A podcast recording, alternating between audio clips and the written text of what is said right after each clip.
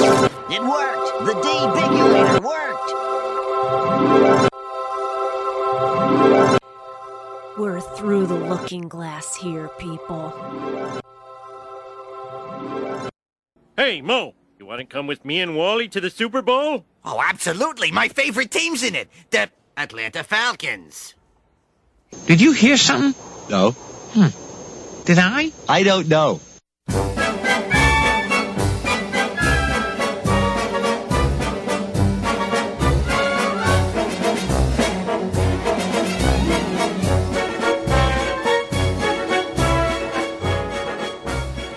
Seems like Simpsons time comes earlier and earlier every show.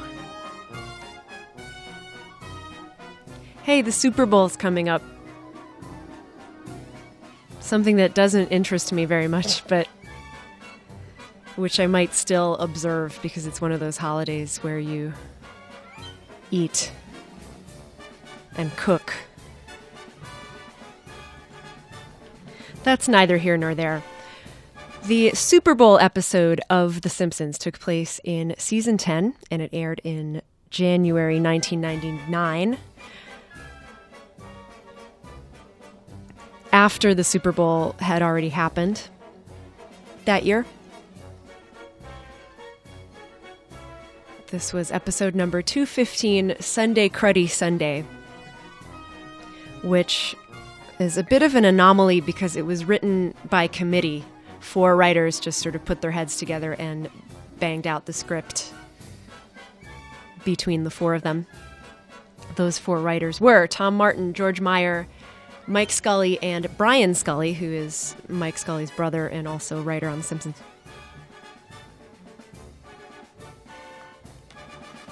As a result, this show has quite a disjointed feel, I would say. Um...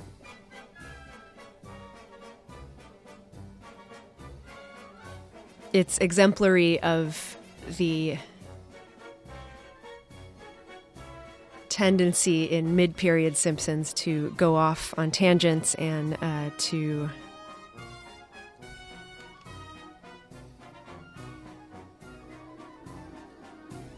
have many different threads running in the same show, which many Simpsons fans frown upon. For my part, I will say I like, uh, I was going to say I love, I like this episode up until everyone gets to Miami in the bus. Um, at that point is where it becomes way too clogged with celebrity voices and um celebrities just thrown in there for the sake of having a voice on the show.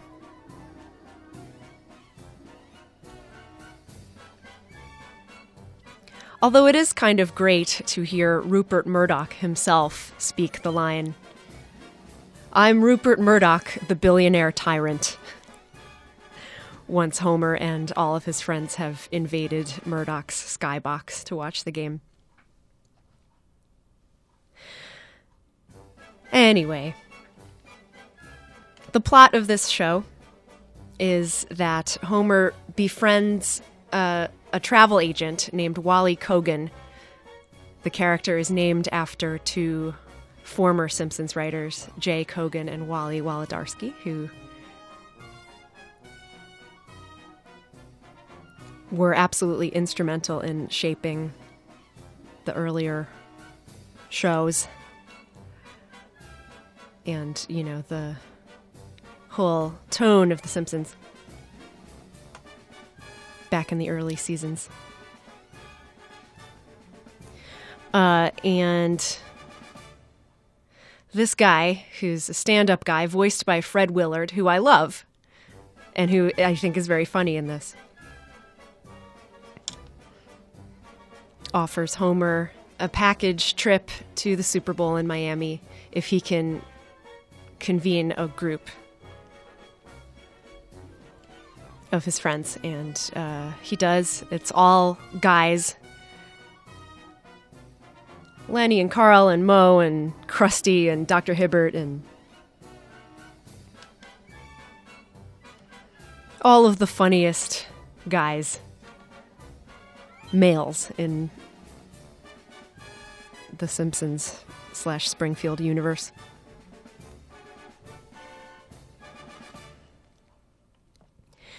They get to the Super Bowl and they find out that their tickets are fake.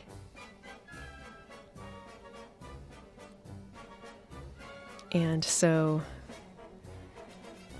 they become disorderly and are eventually thrown into Super Bowl jail, you know, the uh, detention cell for wrongdoers at the Super Bowl. All of them are in there together. Another celebrity, Dolly Parton, bails them out because she and Wally Kogan are old friends. Turns out he organizes package tours to Dollywood and Euro Dollywood, which is in Alabama. And so she does the favor to him by using her industrial strength makeup remover to break the lock of the cell. And then everyone pours out, and that's when they eventually find Rupert Murdoch's skybox and incur the wrath of Rupert Murdoch himself after he lands with a helicopter onto the roof of it.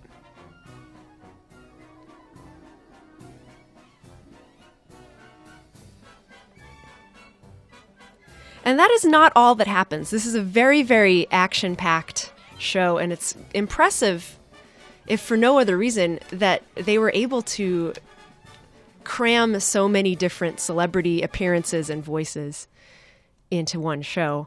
Um, and this is a show that doesn't even really pick up its main story until very late in the show. Act one is devoted to a trip to the post office that Bart takes, where he's allowed to help himself to a dead letter, which turns out to be a coupon book that he gives to Homer. This is my favorite part of the episode. Uh, the post office stuff is funny, and Homer using his coupon for a free tire rotation at this tire place that turns out to be crooked, and that's where he meets Wally. I love all that stuff.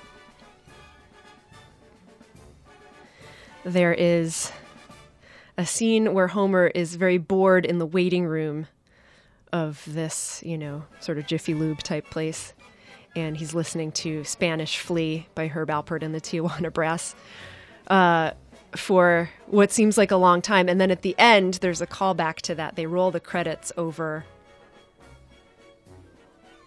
that very thing. You know, they just play Spanish Flea again, and Homer is sitting there, and it is extremely boring in a funny way.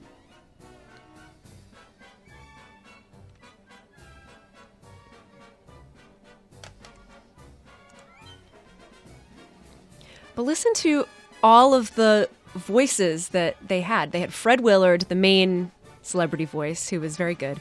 Uh, Troy Aikman was in it, Rosie Greer, John Madden, Dan Marino, Rupert Murdoch, Dolly Parton, and Pat Summerall. There's a little bit at the very end when John Madden and Pat Summerall, who were the football commentators at the time, do a whole post-game analysis of the episode, which is extremely meta, in, you know, also indicative of mid-period Simpsons, like, being very self-conscious by the, by this time. There's also a beef story that doesn't crop up until quite late in the episode, where while Homer is away, and Bart is there too, um, Marge and Lisa do this craft kit, this Vincent Price's egg magic, and that features a very funny performance by Dan Castellaneta as Vincent Price, uh, whose voice is on the phone when they have to call the company because there's a missing part of this extremely dull rainy day craft kit that they're doing. If you are calling about the missing feed, you know. Uh,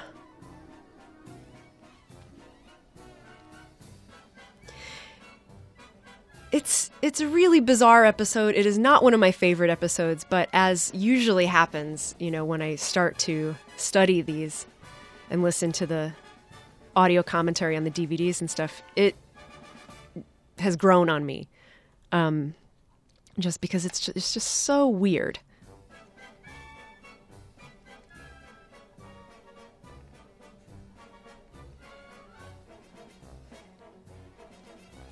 A gag that I think everyone likes is um, when everyone at Moe's puts a glass in front of his mouth when he says the name of the teams that are going to be in the Super Bowl. They did that because they didn't know who was going to be in the Super Bowl. They were, you know, they had to turn in the show way too early to know that yet. Um... And so they thought that they would have fun with it, you know, by having Homer and Wally and all the rest of them. Uh, I think it's Homer, Wally, and Moe, who each in turn hold a mug up to their face and they go, "I hear the Atlanta Falcons are on fire," you know. Um, and they actually changed that once for syndication for... Uh, the next two teams that were in the Super Bowl. And I like that it's the same glass that they pass around to each other. I think that makes it extra lame in a funny way. Really, the... I don't want to say best, but like the most amazing thing in this episode comes at the very beginning when they're in the post office and Bart, you know, is being an asshole and he says... to, you know, this kindly post office worker, uh, do you ever go on killing sprees? And the guy is like, ha ha ha, no, gone are the days, you know, when disgruntled postal workers pick up a gun and start shooting everybody. That's a thing of the past, da da da. Um, and there's a beat and Skinner, like, puts his arm around the the guy and around Bart and he says, I'm just glad... I, I work in an elementary school. Whoa! That's the noise that I actually made uh, when I first saw that over the summer after years of not having seen it. Um, this was written, and the show was actually aired a few months before Columbine happened, or I am absolutely sure that they wouldn't have made that joke. Uh, but as it stands, it's kind of like... amazing that it's even allowed to still be there. I'm just glad I work in an elementary school.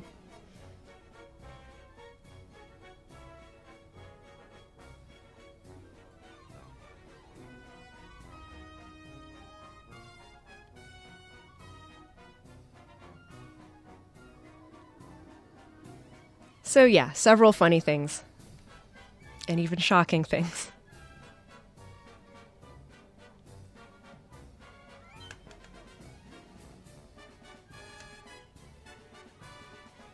Hope everyone's Super Bowl is nice and fun and that you win money if you bet on the game. Don't gamble, though, because it's not a good idea. I hope you have a lot of pigs in blankets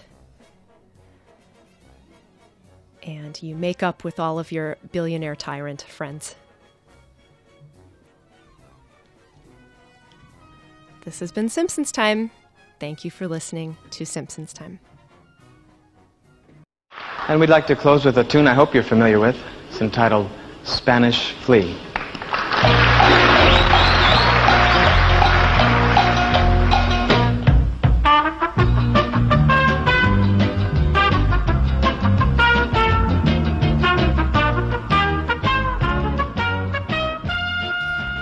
Thanks for listening to The Devigulator. My name is Amanda Nazario, and I will see you next week. Does that happen to you ever uh, with Simpsons episodes? You think of one as not being very good, and then the more you watch it, the more you realize uh, it is redeeming, or has redeeming qualities at least. That definitely happened to me with this particular one, as I said. Listen, there is a Facebook group for Nazario Scenario, and uh, under that umbrella is Simpsons Time Through the Devigulator as well. Uh, Facebook.com slash Nazario Scenario is where you go. Thank you for listening. Talk to you next time.